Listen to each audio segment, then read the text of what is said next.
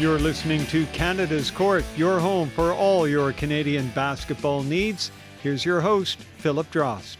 Time for the second of my two Boston trip interviews. I was in Boston over the past weekend uh, to take in a Celtics versus Raptors game.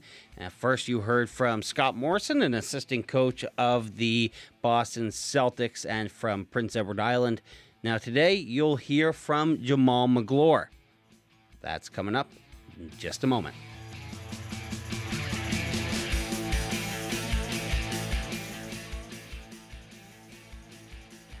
Well, he's known as the Big Cat. Jamal Magloire is the first Canadian to ever play for the Toronto Raptors and only the second Canadian to ever make an NBA All Star team. He's a national championship winner and now basketball development consultant for the Toronto Raptors.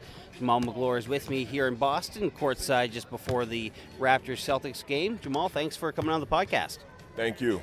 So, uh, right now you're working with the Toronto Raptors on the play, player development side. Take me through what the uh, average day looks like for you. Uh, we just try and get the guys in the best possible shape and um, home in on, on some of the skills that they're having challenges with and just try and get them to become better basketball players and, and people as they mature in this league. Now, some uh, NBA fans might take for granted the amount of Canadians in the league right now, and uh, the amount of players when you were playing was uh, pretty low. Who did you look up to when you were starting the sport? Um, I looked up to a lot of guys that played the same position I did. I, I watched Shaquille O'Neal a lot, Hakeem Olajuwon, and Chris Webber, just to name a few. And um, they were very impressionable on me during that time. And then you ended up playing uh, for the University of Kentucky. What was recruiting like at that time? Oh, it was intense. Um, I was heavily recruited coming out of high school, and um, Kentucky was one of those schools. Uh, the reason why I went there was an opportunity to play for a great program with a great coach at that time, and Rick Pitino, and uh, get closer to my goal, which was playing in the NBA one day. What other schools were on your list at that time? Um, Syracuse and Purdue and Georgetown uh, were the other schools. So take me through that uh, championship run with the Wildcats. What was that like? It was a great experience, a great time. This year is our 20th anniversary. We won in 1998, um, so they're doing something special for us. Uh, but it was good. It was uh, it was challenging because we practiced twice a day for the last three months of the regular season. But uh, looking back on it, it paid off. And uh, what was that? Uh, what was it like when that buzzer finally sounded and you guys had won? You know, winning is always great, but to win at that level, um, be the best team in the country, is definitely one of the better moments I've had in my career. I was just you, you, took the question right from my mouth. I was going to ask you where that stands as far as uh, career moments, but uh, I understand that's where you got the nickname Big Cat. Tell me about that. Yeah, um, I, they started calling me Big Cat because of the Kentucky Wildcats, and um, it's just a name that's stuck, and uh, that's where it came from. Do people still use it nowadays? Yeah, they do. And uh, take me to the night when you were drafted by the Charlotte Hornets. What was uh, going through your head when that happened? Um, just where I was going to end up. I didn't have any idea um, where I was going, uh, but I knew that I'd get drafted at some point. And uh, you know, being surrounded by my family and friends was uh, a great experience, and to have them be a part of it was was fun for me.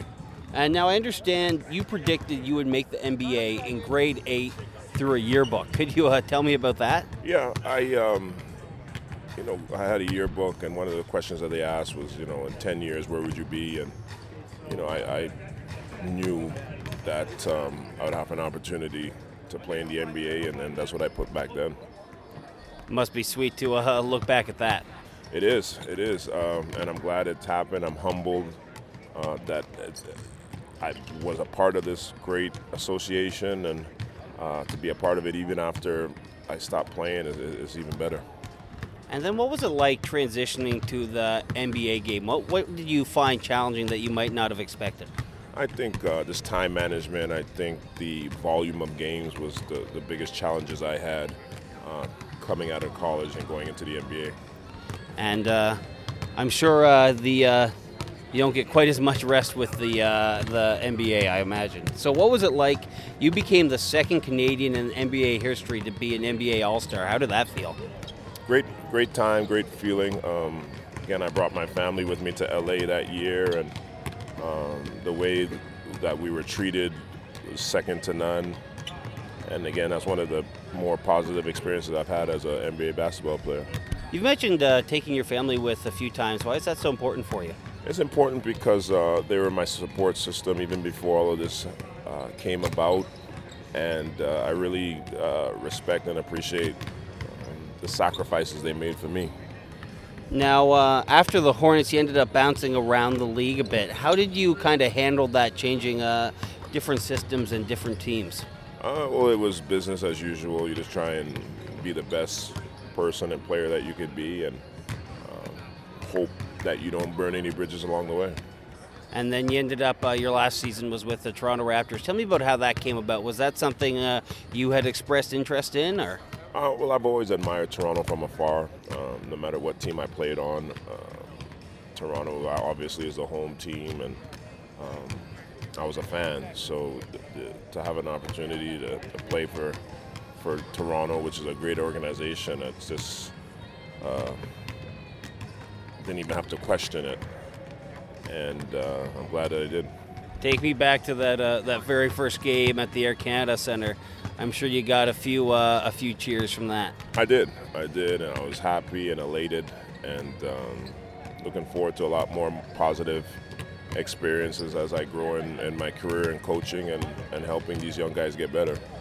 And uh, we mentioned earlier how you were the uh, second Canadian to ever, and still uh, still only the second Canadian to ever be on uh, All Star team. Tell me, who, if you had to make a prediction about the Canadians now, who do you think will be the next one to make an All Star game? That's a great question. There's so many good young players coming up. Uh, I've been following Andrew Wiggins a lot. He has a chance.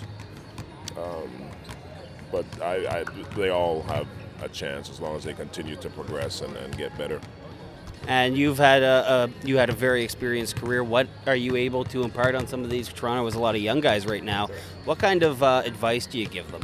Um, let's give them advice about how to conduct themselves as a professional on the basketball court, and the same thing off the court. That's the biggest thing is just conducting yourself as a professional.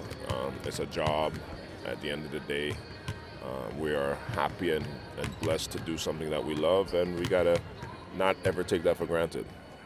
And what's it been like this season? Kind of adjusting the way the team has played. You, there's been a lot more uh, focus on threes. What's that been like from a player development side? It's fun. It's fun to watch them play this way, and, and the ball's moving, and everybody's getting a chance to shoot and make threes. So it, it's an exciting way of playing basketball. All right, Jamal. Thank you very much thank for you. taking the time. Thank you. Appreciate it. That's Jamal Magloire courtside before the game between the Toronto Raptors and the Boston Celtics at TD Garden. If you liked what you heard, please give this podcast a rating on iTunes and review and maybe share it with your friends. If you like to interact with me, you can send me an email. That's to Canada's Court Podcast at gmail.com or you can find me on Twitter at Canada's Court. That's all for this episode. Thanks for listening.